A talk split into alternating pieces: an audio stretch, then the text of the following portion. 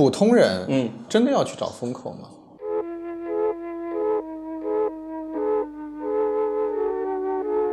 董宇辉是什么？肉身已经到达了超级 IP，但是思想还是停留在陕西白鹿原。Strawberry fields. 但是他说，只要挤上车，然后他就不停的挪，不停的动，总能挪到一个总能挪到一个相对来说比较舒服的位置。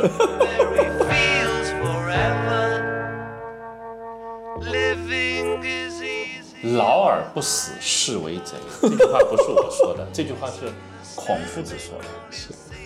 你现在就听懂这句话的深刻含义，穿越两千多年。啊，这段一定要放上去啊！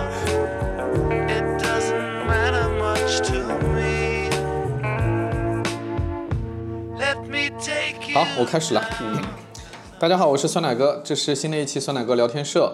这一期呢，我们是呃连着之前的一期下来的啊。之前我跟大宁老师嗯聊了很久，关于叫做“二零二四如何保证我们能够走走在正确的路上”。对啊，然后我们花了很长的时间讨论什么叫正确啊。对对对，然后那期蛮有意思的，那个期那个被很多被很多听友这个呃提了意见啊。第一就怎么老在吃东西啊，就变成了个吃播了。然后呢，还有呢就是呃，我跟大宁老师两人那个表达的很不一样哈。大宁老师被被听友们说爹味比较足，嗯啊，就是那个要教大家做人啊。然后呢，我呢，呃，更多的像是扮演一个年轻人啊，其实我也不年轻了，就扮演一个年轻人，不停的在挑战大宁老师。年轻的灵魂。嗯，不停的在挑战大宁老师。然后我自己觉得上一次呢，因为我们在到底什么是正确上面花了很多的时间讨论，都没有机会让大宁老师好好的展开讲一讲，就是，呃，比如说他讲那个 meaningful 和 Make sense 啊，到底是什么意思，以及对我们来说到底什么是就或者这么说吧，上一期节目我们更多聊了一些形而上，对啊对对，那我我觉得我们可以再聊聊形而下啊，就是具体的呃到底应该怎么做啊什么，我觉得还是蛮有呃蛮有这个意义的啊，去讨论一下。哎，你也用了“意义”这个词，嗯也就是，呃，对，其实你在用“意义”这个词的时候，我的理解其实跟我上一期说的意义是一样的。我们我们聊点形而下的，不能说形而下，聊点具象世界的，对而不仅仅是抽象世界的。对酸奶哥这两天，我相信你也是在关注东方甄选的事儿。对是，吃了很多瓜。对，吃了很多瓜。然后我自己，我我念一段，我念一段。今天早上，嗯啊，我发的朋友圈大概是早上嗯七点四十几分。我我我我就讲最后一段啊，嗯我说这件事情让普通人看到资本逻辑下的雇佣制制度在新媒体下千疮百孔。换句人话来说，就是人力资本（括号牛人或者 IP） 借助新技术，连接了千千万万普通的人，开始和资本叫板了。嗯好，这这都不算，这是个铺垫。最后一句话是我的核心。当然，最后大概率会选择妥协合作。所以回应你刚才讲的，就在我们此时此刻不到一百米的地方，大概在一百年前发生的这一起上海滩上，甚至全世界都知道的嗯。今天大绑票，嗯。就是最终一个新势力和一个老的势力最终会选择妥协，而且事实证明，这个世界妥协往往是当事人最优的路径选择。嗯，我我给我给听节目的同学还是稍微补一下我们之前在讲的那个故事啊。嗯因为大宁老师和我现在正坐在这个陕西南路的一栋老洋房里面啊，就我买了一个房子，然后呢，这个老洋房的后面呢是一个呃以前叫做小培叫培福里啊，这个这这条弄堂叫培福里，嗯，发生过一个非常有名的事件啊，嗯在接近一百年前，差不多一百年前。对，发生过一个著名的历史事件，就是呃，当时有民国四大公子，对啊，比如比如说张学良就是其中之一啊。对，那个那我们说的这个呢叫张伯驹，对嗯，他是一个非常有名的呃中国古代的这种字画收藏的收藏家吧。啊大强，啊，他后来呃捐献了他的所有的这些东西给故宫，所以今天你去故宫看到的，据说至少四分之一到二分之一的藏品，我觉得这方面的藏品是张伯驹一个人贡献的啊。书画藏品，对，书画藏品。对。然后呢，呃，这个故事是什么呢？就是张伯驹当年呢，三十多岁的时候，呃，迫于生计，好像家里面也不是很有钱了，跑到上海来，到银行里做个买办，就住在这个我们家后面这条弄堂里面。嗯结果呢，就被绑匪盯上了，因为绑匪知道他们家有价值连城的字画，嗯啊，就把他绑绑了，绑了以后就要他把这个字画拿出来赎他。但是呢，他就在见他的妻子的时候就说，哪怕我死了，一张画都不许卖。这句话特别关键。一张画都不许卖。那么，那不他不就死定了嘛？嗯啊，但是呢，好在呢，这个他太太啊，包括他本人都是很有名望的人啊，他们就想办法，最后找到了当时任上海市委市长的周佛海啊，然后周佛海呢也知道这个事儿，大概多半就是七十六号那帮家伙警匪一家干的。于是呢，最后就施加了压力。施加压力以后呢，这个绑匪发现呢，第一呢，就搞不到钱啊，张伯驹不肯卖；嗯第二呢，呃，对方又有政治上的压力啊，给自己压力；第三呢，呃，对方也愿意出一点金条嗯啊，最后就把张伯驹放出来了。张伯驹一放出来呢，连夜就跑回北京去了，再也不敢来上海了啊，大概就这么个故事。好，我补完了。嗯我我我我觉得这个故事刚才我听了以后，又有一个新的点我 get 到了。嗯你你你又特别强调了一下，张伯驹他太太会见，在绑匪的安排下，呃，夫妻两个见了一面，对吧？对张伯驹当时说了一句非常重要的话：“死也不能卖。对，”结果是妥协。结果是妥协了。那如果今天我们做一个思想实验，如果张伯驹当时没那么坚定，这是第一个。第二，他那种没那么坚定，被绑匪捕捉到了这个信号，嗯，你觉得这结果会怎么样？那就是怎么样让你都得吐出一部分，吐出一部分来对吧？比如说等等等等啊。对，所以在这里面，我我突然想到一句话，叫“法乎其上，嗯取乎其中；嗯，法乎其中，得乎其下”，大概就这个意思。对，这个世界就是愿望和结果之间是有大幅度衰减的。嗯，如果你要想得到一个还不错的结果，你的愿望要特别强、特别坚定。嗯就回应到我们聊的这个话题，如何确保自己走在正确的道路上？你的愿望和这个结果之间会有衰减的。如果自己都不能确定自己走在一个正确的道路上，那你大概率是脚踩西瓜皮，能量耗散，啊，就是越来越伤针或者越来越混乱。其实正确的方向千千万万。只要坚定，我觉得坚定可能到后来会成为正确的一个不可替代的特征，因为坚定了，最后变得正确了。这句话什么意思啊？在时间上，我我们先我们先先讲一些抽象，再讲一些具象。在时间上肯定是先坚定，然后在结果上发现，哎，呃，I make it，I make it happen，then。I make it successful，最后 make it sustainable，啊，这是我对成功或者说正确的一个具象的描述啊。你要先把它事情发生，最后这件事做成了。做成的意思就是说，你给你的利益相关者，包括你自己都带来了增量啊，这个事儿就容易做成。那最后这件事情变得可持续啊，比如说麦当劳啊、肯德基啊啊，比如说新东方这种教学的模式。在二十年前，甚甚至更早的时间，俞敏洪意识到新东方不能依赖名师，所以客观上他表现为，他只要一旦出现名师，就是去名师化。对，呃，罗永浩就是嘛啊，，罗永浩啊，李笑来啊，刘晓燕啊，一大堆。而且你最近注意到，就是不管是抖音还是视频号，有大量当年新东方不同时代的名师都来吐槽。对啊，我们说的客气一点是吐槽，说的不客气一点，就是内心那个积怨很深吧。对，很明显哈，那么那么那么好，当年他是正确的。当年在这种没有新媒体技术加持的情况下，新东方的名师都是名师，就包括我们的小南，对，对不对？但是没有新技术的加持，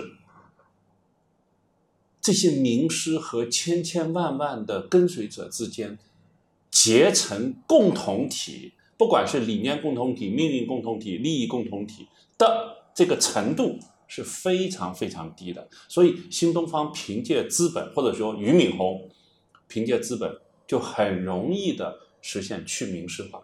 所以我今天的朋友圈里面第二条就是，这个世界再也没有于老师了，只有于老板。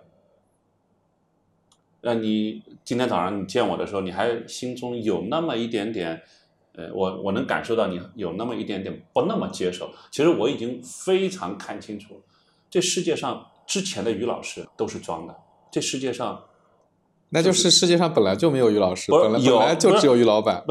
不确切的说有，嗯比如说现在的董宇辉。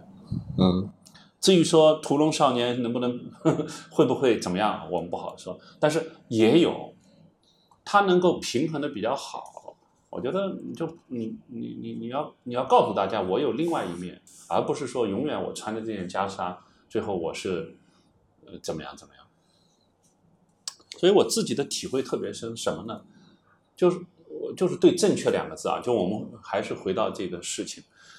我站在一个更长的历史角度，我并不认为董宇辉留下来，或者说这次的事情已经是 happy ending 了。这个事情只是短暂的画一个句号。现在最新的消息是，宇辉是持有百分之零点五。啊，只有零点五啊？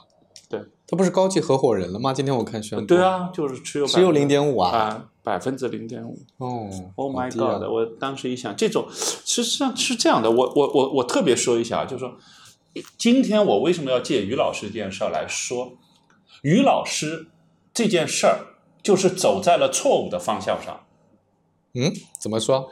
他给全中国嗯的年轻人树了一个坏的榜样，嗯或者给全中国的资本树了一个坏的榜样。我可以用道德或者情感，我不能用 PUA 这种这个词，就以他为筹码，以他为杠杆，把一个年轻人在一个正常的市场交易当中得到的人力资本的价值大幅度压缩。嗯所以我为什么我说站在资本的角度，他是高手，但是很多资本会讨厌他，会恨他，为什么？因为他只看到的是短期利益。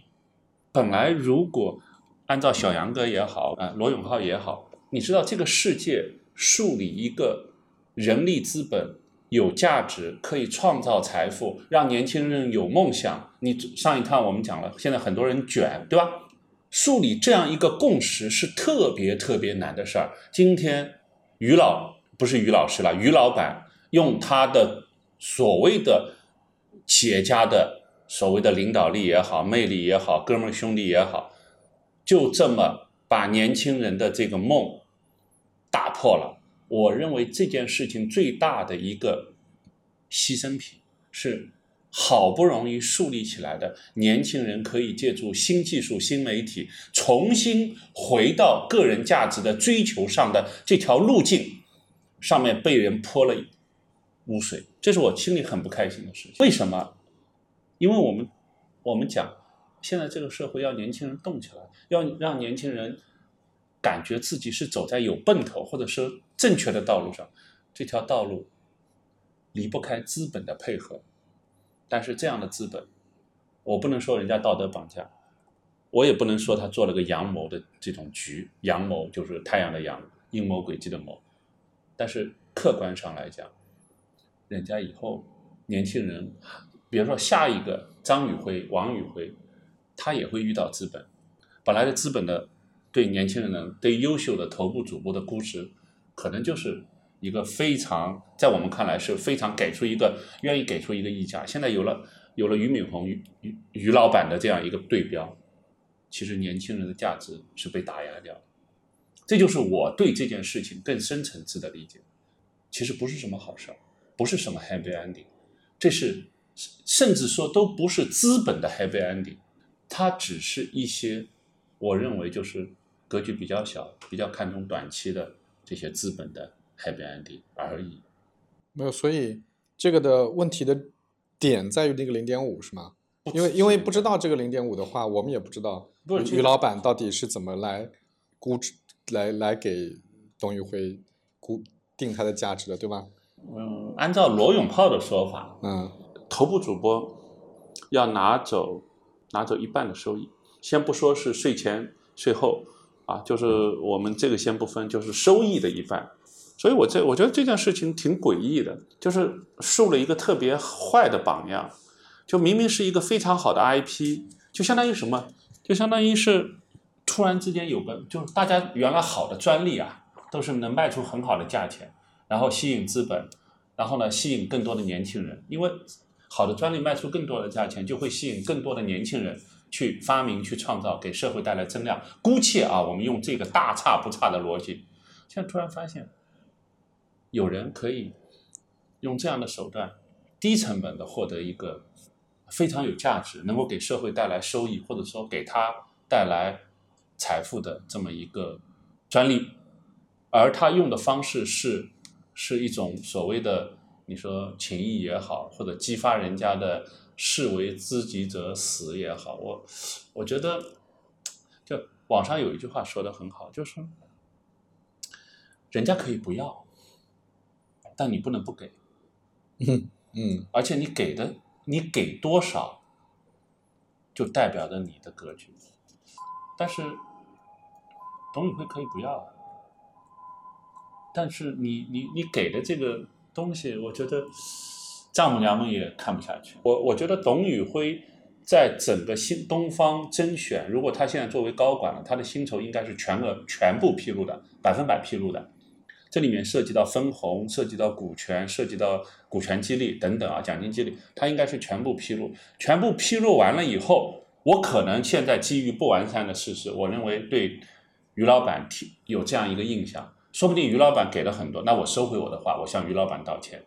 但是如果公布出来的信息或者迟迟不公布，我觉得对我们这个节目的同学或者说听众、听友，其实对你们来说，就是你们走在正确道路上的这个马路宽度又被不良资本削去了一大半，啊，最后现在看来的 happy ending，就嗯今天早上最新的消息，合伙人嗯对吧？公开数据是百分之零点五，这其实就是一个所谓的妥协，就是在面子、里子、人情、利益当中的一个妥协。嗯本质上来讲，我希望任何一个妥协，使它维持的有效期越长越好，而且这个妥协不要给整个社会带来负的外部性。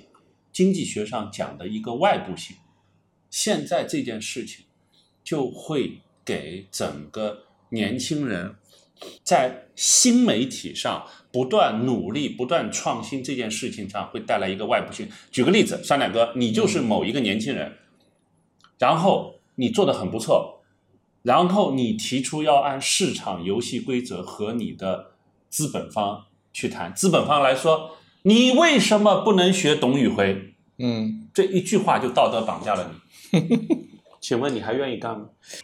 哎，这个这个又跟我们说要走在正确的道路上，我理解你刚才说这个像打了一个不好的样一样，就是把那个给了一个外部性，负面的外部性。那对个体来说呢？就我们我们原来讨论那个问题叫做如何保证我们自己对走在正确的路上。那资本干什么咱也控制不了啊。那咱们就是人自己要呃走在正确的路上这件事情。其实，呃，我我先说一下，就是自己一个首先是看内部，一个是看外部啊。嗯我觉得上次有一个概念没说清楚，我今天给大家补充一下。但但这个概念呢是我的理解啊，我我也请酸奶哥给我反馈，觉得是不是走在正确的道路上的正确判断，我们千万不要认为这是一个一刹那就可以判断正确或者不正确的这么一个概念。嗯判断正确与否这件事，可能需要两到三年，甚至三到五年。好，这是一个时间概念，而不是说我今天一刹那我做了一个决定，或者说我做了一个思想上的交叉验证，我认为这就正确不正确。所以这是个，它不是个点的概念，它是个时间轴的概念。好，这是我想说的第一点。第二点，上次我们俩聊了这么多，包括我在评论区看了，其实大家就并没有特别，大家大家并没有找到一个特别简单易操作的方便法门对来判断。我给你一个方便法门，嗯叫逻辑三洽。第一个，这件事情你在判断是不是正确的时候，你用基本的啊因果关系去推导一下，它逻辑是不是自洽。第二，你引入因利益相关者，你引入利益相关者，然后去分析一下这是不是逻辑他洽，什么意思？嗯是不是像张伯驹这个事儿一样？虽然我张家损失了一些钱，但是利益各方还都能够平衡，都能够接受。嗯，然后呢，我呢也换回比钱更重要的东西，就是我的命、嗯啊。那么也就是说，逻辑他洽，利益相关者能不能这个这个价值链或者说这个利益链能转动起来？嗯第三个也是最难的，就是逻辑续洽，继续的续，嗯啊，那么也就是要经历时间的考验。对。那一个个人去追求逻辑三洽应该怎么追求呢？啊，一个普通人，比如说他正在一个公司里面打工，一个月挣一万两千块钱，嗯然后但是公司很有可能会把他裁了。嗯啊，在这种情况下，他也非常想要知道我应该现在应该怎么办，对吧？我好像才能平平，呃，运气也一般啊，家里也没什么资源，但是我又想过得更好，我想成为一个，对吧？就是让自己满意的状态，啊自己更进一步的人。对，那怎么办呢？那怎么去寻求一个所谓的正确的道路呢？应该怎么做呢？我给一些大框架吧，嗯比如说，我就说我自己吧，啊，那就比较容易理解。呃，我是我是二十七周岁那年，我是两千年，我七三年出生，我两千年是从你跟金城武一样大。我昨天刚查了金城武多大。好，继续继续，朱妮老师。对，好，来，我们继续，不要扯这个。呃，我我我我觉得就是举个例子啊，就是啊就如果是非常普通的职场小白，我觉得逻辑自洽，我刚说是不是逻辑自洽？第一，就嗯首先要逻辑自洽。啊，我我们先讲职场小白的逻辑自洽啊怎么个逻辑自洽法？第一个遵循的逻辑，首先所谓的逻辑就必然的导出，我们翻译成大白话叫因果关系。嗯好，第一个因果关系，首先你要知道这个因果关系是什么，然后你要让自己行为符合它，这件这这才叫逻辑自洽，对不对？第一个因果关系是先有能力，再有收入，先有能力，再有收入。啊，再有收入，收入的提升（括号收入的 delta 增量 ），OK，也就是说，你先有能力的提升，才会有收入财富的提收入的提升啊，这是我说的第一个因果关系。同意。那好难道很多人不知道这个道理吗？很多人没去做，很多人就想着我什么时候收入能增加，但是并没有增加能力。很多人遵循第二条，嗯很多人遵循第二条，叫风风口在哪里，啊我去哪里，，OK，或者说，因为这里面的因果关系是风口在哪里，往往资本就在哪里，嗯。资本在哪里就是钱多的地方在哪里，对然后我去那里，但是他忽略了第一条，好。忽略了第一条，一其实忽略第一条的结果是什么？他的确也到了风口，但是他待不久，待不久，能不能留下来？所以，如果今天是小白，我觉得这有先后顺序。明白。我我我插一个问题啊，嗯，就哎，这样讲是不是就很具？是是大家就秒懂了是啊是啊哎，我哎呦，我我太好了，谢谢你。我我我我为什么？我以前就觉得不需要讲的这么需要的，需要的，需要的不不，我现在还要问你第二条。啊普通人嗯，要去找，真的要去找风口吗？是这样的。好，你这个“普通人”这个词儿其实是太宽泛啊。这里面又分为有欲望的普通人，或者叫欲望较高的普通人和哎就是咸鱼的普通人。我们把咸鱼去掉吧，因为如果是咸鱼的话就无所谓了，真的无所谓了。我们还是就是啊说，还是至少还是有一些上进的欲望的吧。啊那那这样的人真的要找风口吗？因为那我为什么会问这个问题啊？啊我解释一下，就是我发现就是说，嗯、嗯、追风口呢，大家都知道，嗯，但是呢，你会发现，即使是真的风口来了，也不是全社会都会在那个风口里的嘛。大部分人其实跟那个风口关系都不是很大。对，啊、那是不是应该从普通人的角度来讲，哪怕我待的地方没有风口，但是如果我符合第一条，我的能力足够强，对我在这个地方深耕了很多年，我也一样可以过得可以更好，一这两个呢，其实是这样的，这两个呢，就是按照我们共同的好朋友叫任星老师算算法 来说呢，就是就是胜率和赔率啊、来计算期望值的事儿。对，什么意思呢？就是我在这个地方的胜率是百分之八十，但是呢，这个地方的赔率不高赔，呃赔率不高嗯啊。但是我去风口呢，本质上我胜率是很低的，但是我赔率更高，所以我去搏一下。那么，如果是我们这个节目的粉丝或者听众，本质上你我我大差不差的猜，其实还是对风口要要有期待，或者要有要有渴望。因为年轻嘛，还是可以去搏一下的，哎，是这？这句对，其实这句话翻译成再再普通、在大白话来讲，年轻的时候你遭遇了一次失败，和你六十岁、五十岁遭遇失败，你的肉身承受能力是不一样的，嗯，同意，啊，同意，对这才是关键。嗯。那么多去试，嗯。而且天下武功唯快不破，天下做事情唯主动不破。主动这个词就是意味着你要去拥抱一些不确定性，或者说，呃，就是说带有良性属性的不确定性。，OK，哎，好，来，我们刚才在讲第一点叫做自洽，对。啊，自洽里面有讲了两条嘛对，第一条叫做先涨能力，再涨收入，再涨收入，第二条叫做哪里风口去哪里，对。啊，还有吗？除了这两条，我就够了。就够了啊。嗯这两条如果做到了，而且我们刚才觉得年轻人其实更多的还是应该去找一些赔率比较高的地方，对对对吧？哪怕胜率低一点没关系啊对对，万一赢了呢，对吧？对对对啊，所以这个是自洽的自洽的自洽的这个部分。好，第二个叫他洽，他洽，嗯，他洽怎么解释？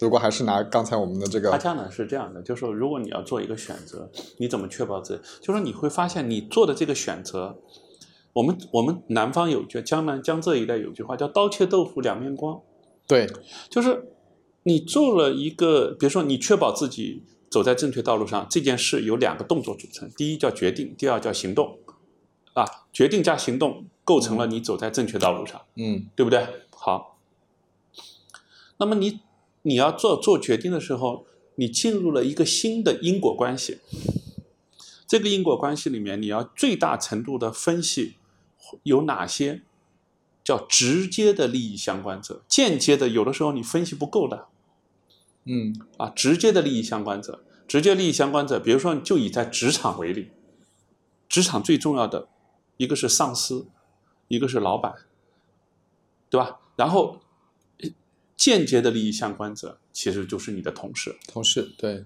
对吧？我们就假设就构成了这个，我们就分析这三类吧。嗯也就是说，你要做的事情，能够让老板的生存状态得到改善，这句话应该很熟悉了。对，让客户的生存状态得到改善。这时候，如果让你的同事生存状态相对恶化，不是不是绝对恶化啊、嗯嗯嗯，相对恶化啊，，相对恶化，因为你太优秀了，你销惯了嘛？啊，你都销惯了，人家显得人家是，因为人都有嫉妒心的嘛，嗯对吧？好，那请问这种状这是不是一个逻辑他恰，对不对？我明确告诉你，是的。什么原因？因为因为在一个职场当中，嗯领导是你所在的这个更大利益共同体的代言人，你只要能让领导的生存状态得到改善，，OK，哎，但是但是这里面有很多种方式，一种是正面的，一种是没那么正面的。比如说新东方的忠诚，现在被人家吐槽，嗯当年就是跪舔。嗯那这种呢，其实它是以伤害这个，比如说我是那个中层下面的一个小伙伴，那么我呢和我的中层中层干部的中层啊啊结成了共同体，然后我让他生存状态更好，但是领这个中层领导批评罗永浩，我也跟着批评。啊，批评李笑来，我也跟着批评，反正就领导让我骂谁，我就骂谁，就像相当于小编，对不对？嗯嗯，啊，是小编就很像，对不对？是是，但是你会发现，它是恶化了整个生存状态，恶恶化了整个生命体或者共同体的状态。那这种事儿呢，坦率的讲，就看个人的个人的道德底线了，嗯个人的道德底线了。那么总体上来说，我们这个节目的粉丝还没活到这么大的压力。这是我猜的啊，我觉得以酸奶哥嗯能吸引的人，嗯我觉得还没到这个程度。嗯好，那么退一万步讲，我替酸奶哥，酸奶哥就要问了，嗯嗯哎呀，大宁老师，这个万一我就我的粉丝就到那种状态、嗯怎么办？对不对？啊，回到逻辑自洽，回到先回到逻辑自洽，叫做生存是宇宙第一法则。这句话谁说的？这谁说的？刘慈欣嘛。哦，呃，这个就很有意思，就是你所以他恰当你出现障碍问题的时候，怎么判断？你回过来看自洽的那个，看自洽，但是这里面还有一个底线，嗯就不要违背法律，嗯嗯嗯，OK 啊不要不要那违背法律了也也违背了自洽的那个违背了自洽的那个违背了自洽，也违背了他洽，因为法律是是我们这个系统的边界。是是是，那个是大系统的边界。对哎，就是比如说董宇辉现在这个情况啊，就他的他的那个他洽的那个系统里面有好几方嘛，一方是丈母娘们，对不对？嗯一方是对吧？于老板对吧？嗯嗯，小孙对吧？还有类似于小编这样的人，对吧？有一大堆的人。对。那他现在就从这次风波来看，你看很明显，他跟那个丈母娘们还是非常的 OK 的，对吧？。对但是他明显跟其他都不太 OK 了。对。你那那这种状态怎么办呢？这种状态其实不是他的问题，是老板的问题，是于老板的问题。是于老板这个系统有问题，对吧？对，于老板的这个系统有问题。是这样的，应该确切的说，当一个生命个体，他在一个系统当中，于老于俞敏洪自己也说了，他说现在的以前的企业制度是以资本逻辑嗯。作为主导的，就资本说了算。嗯。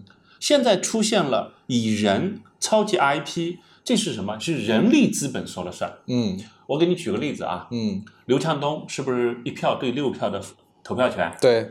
对吧？阿里巴巴是通过合伙人，对，对啊，然后那个谷歌是 A B 股，Facebook 也是 A B 股，嗯这就是什么？这就是当人力资本能够更好的为社会创造价值，或者为资本创造价值的时候，资本是愿意妥协的。，OK，就是人力资资本做了让渡，那么前提是我们这个节目的粉丝，你得判断自己是董宇辉还是 somebody 还是 nobody。如果你认为自己是董宇辉的，你首先要干符合我逻辑自洽的第一条，你要证明自己的能力。你证明完了以后，我我走的路就是正确的道路。嗯所以在这件事情上，董宇辉是什么？肉身已经到达了超级 IP，但是思想还是停留在陕西白鹿原。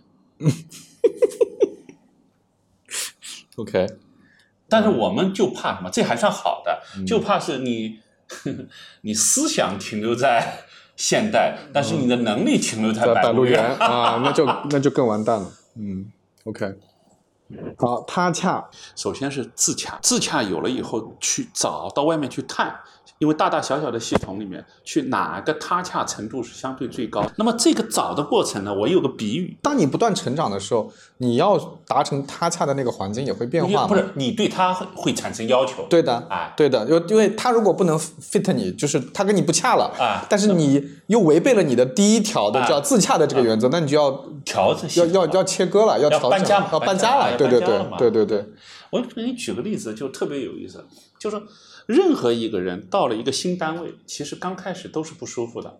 我有个比喻，嗯这个比喻呢，我觉得我是从梁东那边听来的。嗯嗯嗯，但我也有亲身经历。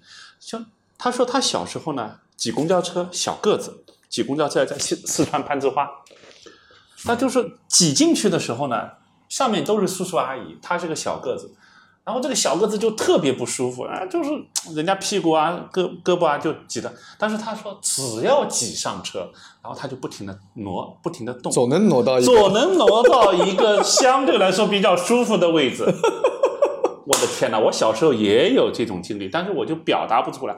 嗯这就嗯，表明什么？就你首先要逻辑自洽，你逻辑自洽以后，你进入任何一个职场环境，其实你你你总能找到。但是这里有一个前提，你要学会挪动。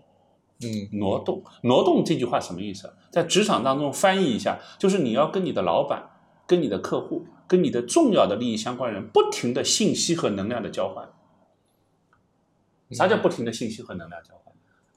信息交换就不停的找人家聊天，不停不停的要信息往来，不管是短信、微信、见面聊天。什么叫能量交换？啊，不停的想办法吃个饭啊，或者是喝个茶，给人家呃带杯咖啡啊，这叫嗯能量交换。嗯帮人家做点事啊，或者说 ask for help，啊否则你就不再调整，你不调整你就一直不舒服。不不再调整，你肯定逐步逐步又被挤出去了。对，所以就是你你得你得一直去找我能不能但是很多人，包括你的，嗯。呃我看了评论区里面很多人，他有一个隐含假设，就是说我一进入我就我就得是舒服的。我，不是我就我就不变了，我就不能动了。进来了，我那怎么我都不能动了，得你们得你们跟着我动。这种思维就是进体制内的思维。啊。确切的说，在体制内，这种人也是受受体制的挤压的。OK，哎，但是也会出现，就是这首先我非常同意这个原则啊，嗯但是也是不是也会出现，我不管怎么动，对啊，我都没找到舒服的地方。是啊，那么就是给自己一个时间啊，对，呃，半年一年，对不对？你总归要给自己时间的呀。嗯就是会出现我怎么都没法踏恰的环境，那我会那我就得换，对吧？但是，哎，但是评判这个他恰不他恰，你要自己在挤公交车这个过程当中，以自洽的第一条和第二条作为依据，去设计一个鉴别的标准。嗯很多人是没有标准的，没有标准就很容易被人家什么嗯 PUA。嗯，哎，那发现嗯你发现被人 PUA 的人都是对自己的他他洽没有标准的，嗯这种人要不要同情？嗯，算了吧，还是同情不了，同情也没用啊。哎，不是，那比如说，大宁老师，你举个例子嘛？比如说他洽的标准会有哪些呢？你觉得好的标准会有哪些呢？好的标准啊，比如说嗯我跟领导之间的他洽，好的标准，我觉得我我如果今天你问我，第一个要领导给我反馈，嗯这个反馈，这个反馈要能够让我的行为产生一个修正，嗯产生这个修正的过程，让我能量尽量不要去猜领导怎么想，，OK，而是领导给我一个相对颗粒度较小的反馈，并且我用行动对这个反馈进行实践，然后再次给他一个信息，然后他再给我一个反馈，这就形成了一个正反馈 OK 啊，形成了一个增长能量的一个互相滋养。OK，哎，还是拿那个刚才你讲梁东那个挤公交车的例子啊，啊，是不是这个意思？就是说，如果我上了这公交车，对啊，大家的那个胳膊肘啊都感觉我不舒服我试着拍拍对方的肩膀，来来来，你能不能让一下？就是哎对对方都不理你。对吧？你怎么动，的，这都不反，对那就不行嘛。对但是如果哎，我动一下，对方哎一让一下，哎，啊让大家挪一挪，哎好像这个大家都很配合，这个这这个就是一个好的环境对，了。这就好的。这里面啊很重要的一点是，你不要让对方去猜。比如说你挤得不舒服，然后你就说：“哎，这位大哥，哎，我我稍微跟你挪换个位置，你舒服我也舒服。”或者说这位阿姨啊，嗯我给你换个位置啊，你就是尊重对方，告诉对方这个调整是我们双向都受益的。哎，我我太喜欢你讲的梁东的这个例子了，我觉得真的太形象，因为就是你发你没发现吗？很多时候真的就是挤公交车或者挤地铁的时候，很多人的问题就在于不沟通。不是，这它不在，他在于他用肢体语言替代了这个，而我们这个国家对肢体语言的理解相对来说是比较弱的，包括我自己，嗯我也是训练出来的。语言先说，嗯，语言先表达善意对对，很多人就是问题就是他不表达善意嘛，啊，那他的所有的动作都会被理解为可能是恶意的。呃不，对，因为是这样，在那这个背后又有一个心理学基础，嗯叫做人们都是损失厌恶的，在没有信息来的情况下，你给我一个动作，我第一反应是对陌生人的理解是戒备心。真的是，嗯。这个背后又是有一个历史文化基础，嗯。是因为我们这片土壤当中一直以来是人口多、资源少，截然所以所以就是我们只是拿就是挤公交做个比方嘛，实际上我们想说的就是说，在那个寻求他洽的一个环境里面，你要主动的释放信号嘛，你要让对方知道你你在寻求他洽的这个过程，而不是你只是在为自己的利益在在争夺嘛。所以这这个这个这个，你让对方理解到你在追求一个他洽，其实你最后最后是在寻求一个他洽。我给你一个方便法门，就在职场当中，其实有一句话是非常关键。比如说，你你的一个同事，同事之间略有竞争，那你如果真的想跟他搞好关系，他是比你更资深，你上来要跟他说：“酸奶哥，我是新来的，我很想跟你建立一个更友善的关系。”你这句话类似更友善、更紧，比如说我想跟你更紧密的合作，我想跟你搞好关系，这种话要说出来。嗯或者是用微，你觉得脸皮太薄，你可以用微信发，然后干嘛？要有行动，嗯行动表现为帮人家做点事，送杯咖啡，发个红包都算。大家知道这个很多东西是测试出来的。嗯我想跟你发生关系，嗯，明白。对吧？嗯，好，OK，好这是第二条，他洽，他恰在第三条续洽，续洽其实就是你，你要看到跟时间相关，或者说跟时间和空间相关。我把时间、空间合在一起，用时间来代表。我们假设都在中国，嗯无论你的他洽，你的他洽的利益相关者，它是跟着环境的变化而变化的。我们假设大环境就空物地理位置不变，物理空间不变，时间变了。就举个最简单的例子，现在越来越多的新经济形态，员工所代表的生产力，或者员工所代表的对新技术、新生产力工具的应用，成为这个公司的，成为这个公司的核心能力。嗯那么，是不是要围绕，要围绕这个核心能力的员工来重新构建生产关系？是，举个例子，在美国，篮球 NBA 永远都是顶尖的明星拿的最高，球队的总经理其实也就收手。嗯那中国呢？你再去回去看看董宇辉、东方甄选，还有东方甄选小生，还有东方甄选的于老板，嗯没有什么于老师了，这张脸他早就不要了。嗯，他们就认为我是球队的经理，所以我要拿。他们还是原来的生产关系的组合方式，对吧？所以为什么说“老而不死，是为贼”？这句话不是我说的，这句话是孔夫子说的。是，你现在就听懂这句话的深刻含义。穿越两千多年，啊，这段一定要放上去啊！好的，我们并没有确指谁哈。啊，好的，不，我不知道孔子指的是谁。那你那我们再回过头来，嗯你去看啊，嗯球队就应该是球队的最有核心能力的，为为观众带来最大愉悦感的人，就拿到最高的东西。嗯当然了，这里面还有一个另外一个经济学的现象，就是经济学的规律就是你是不是足够稀缺，嗯对吧？坦率的讲，现在职业经理人越来越不稀缺了。嗯所以，在这里面，如果大差不差，非要说站在外部环境角度来看，什么是正确的道路？新媒体的运用就是一个正确的道路。嗯可是有多少人做了自媒体啊？有多少人由自媒体和千千万万的原来你不认识的人产生了连接啊？就包括我们这个粉丝群里面，嗯包括我们的听众里面，你有没有主动跟酸奶哥的其他的粉丝产生连接？你有没有借助酸奶哥跟其他粉丝产生连接？你通过酸奶哥的订阅这个节目，你有没有给他发个红包，改善一下他的生存状态？改善一下我的生存状态啊。对，啊，嗯这不是钱的问题，这其实是一种被认可的问题。嗯当你得到粉丝的一个反馈，你你心中这种认可程度是，哎，你你怎么知道你的节目有没有走在正确道路上？嗯不就是看粉丝的反馈吗？是是。那么请问有多少粉丝一如既往的给你反馈呢？嗯你这么一想就明白了。嗯其实你是通过我上一堂也讲了，一个坐标系以走进去以后，我要不断的要给我反馈，我才知道我自动驾驶才知道我走在正确道路上。但是续洽就总体来听起来，其实是要对这种变化做出非常敏锐的判断，而且调整嘛，对，对吧？这里面我难点在哪里？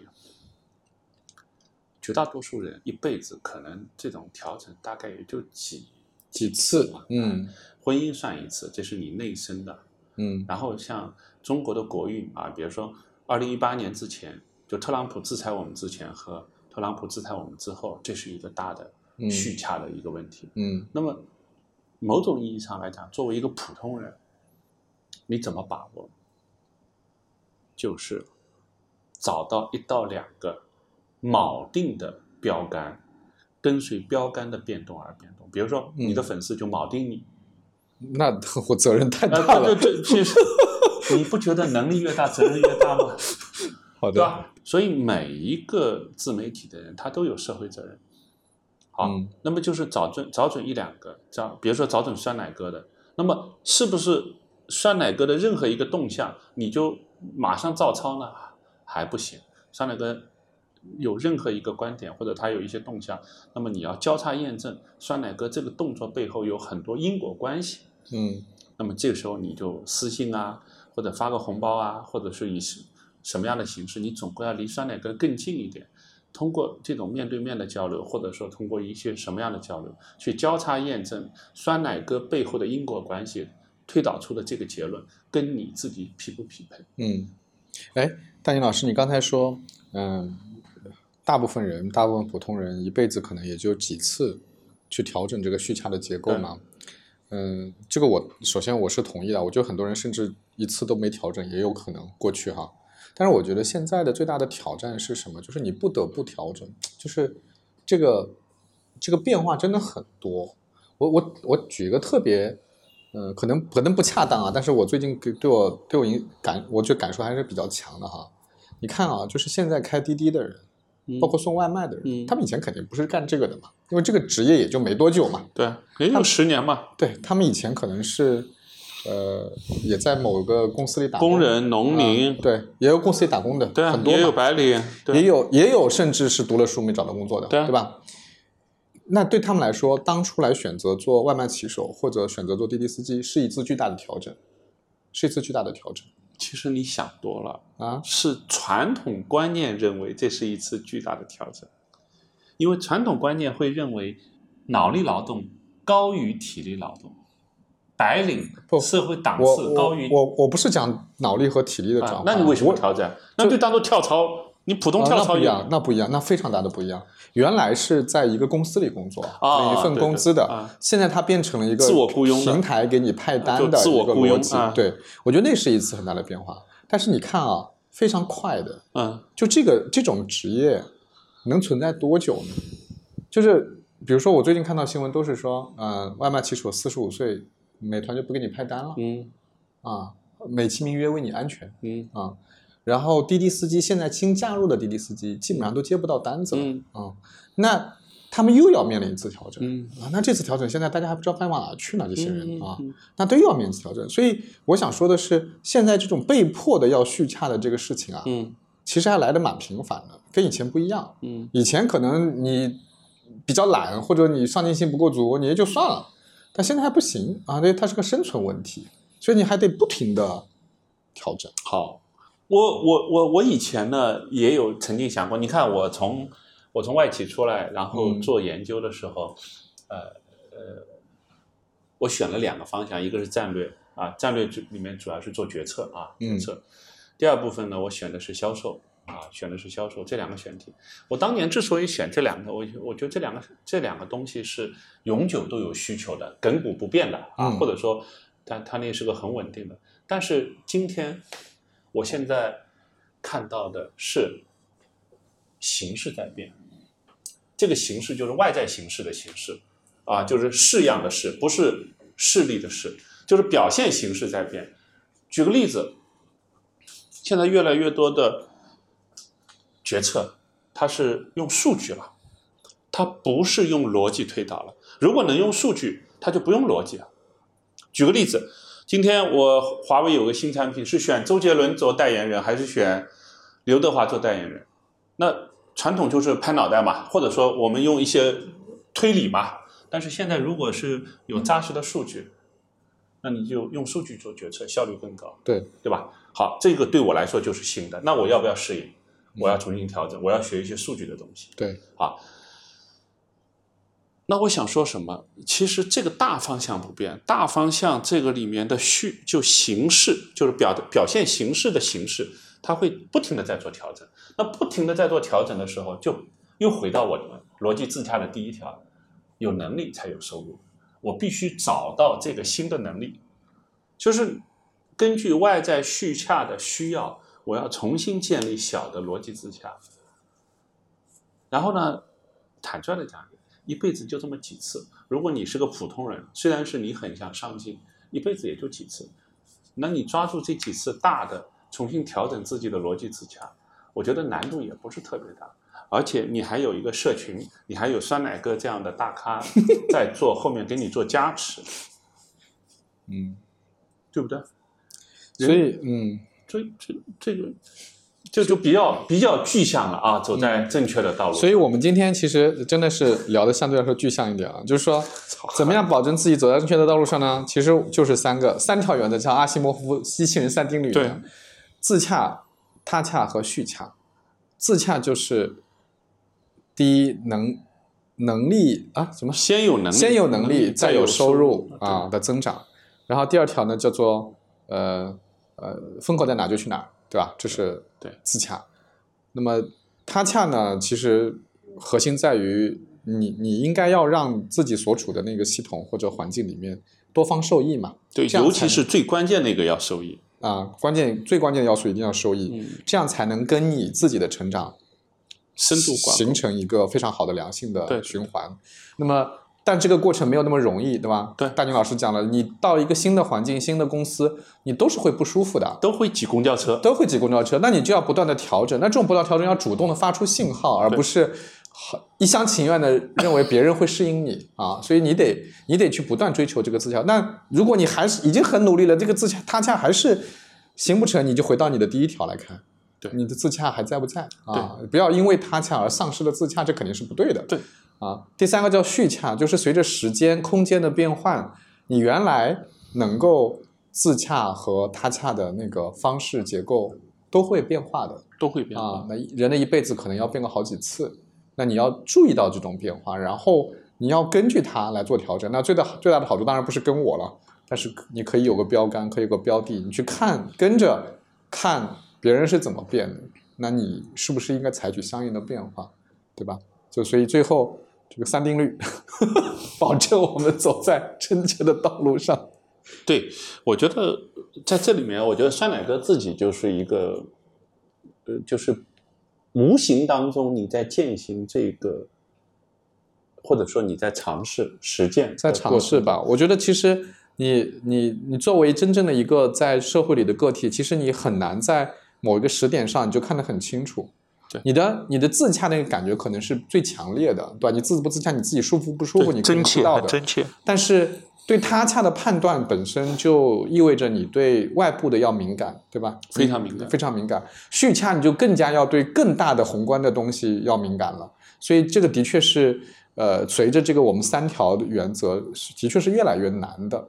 嗯，就是就你没有一个人说我一定能都能够时时刻刻都能够把这三个都做得很好。但是我觉得如果有这样的一个有一个原则指导在前面吧，你你你能够知道说你自己要去这样去调啊，对，应该还是有帮助的。而且我补充一点啊，就是整个社会呢，其实总体上来讲是，呃，越来越原子化、嗯个体化，或者叫个体中心主义化。所以，我们这个社群，我们这个节目的粉丝，你要记住这一点：只要越是个性，越是个体化，越是原子化的人，他越看重逻辑自洽，他越不容易看理解或者看重他洽和序洽。其实你的竞争优势就相对就出来了。嗯这句话是很有意思的，这个是很深的一个题意思了。就是大家不要太着急，就是你只要眼中考虑到别人，你就比那种眼中只有自己的人，你的生存状态空间就要大很多。我我非常同意啊，就是呃，我们上一次聊二零二四如何保证自己走在正确的路上，我跟大宁老师花了很长的时间在辩论什么是正确。其实从某种意义上说，那个辩论或者从我的角度出发的那个，我试图为年轻人代言那个辩论，更多的在看自洽的问题。对，呃，自己觉得舒服，自己觉得有价值，但是那个只是看你自己的。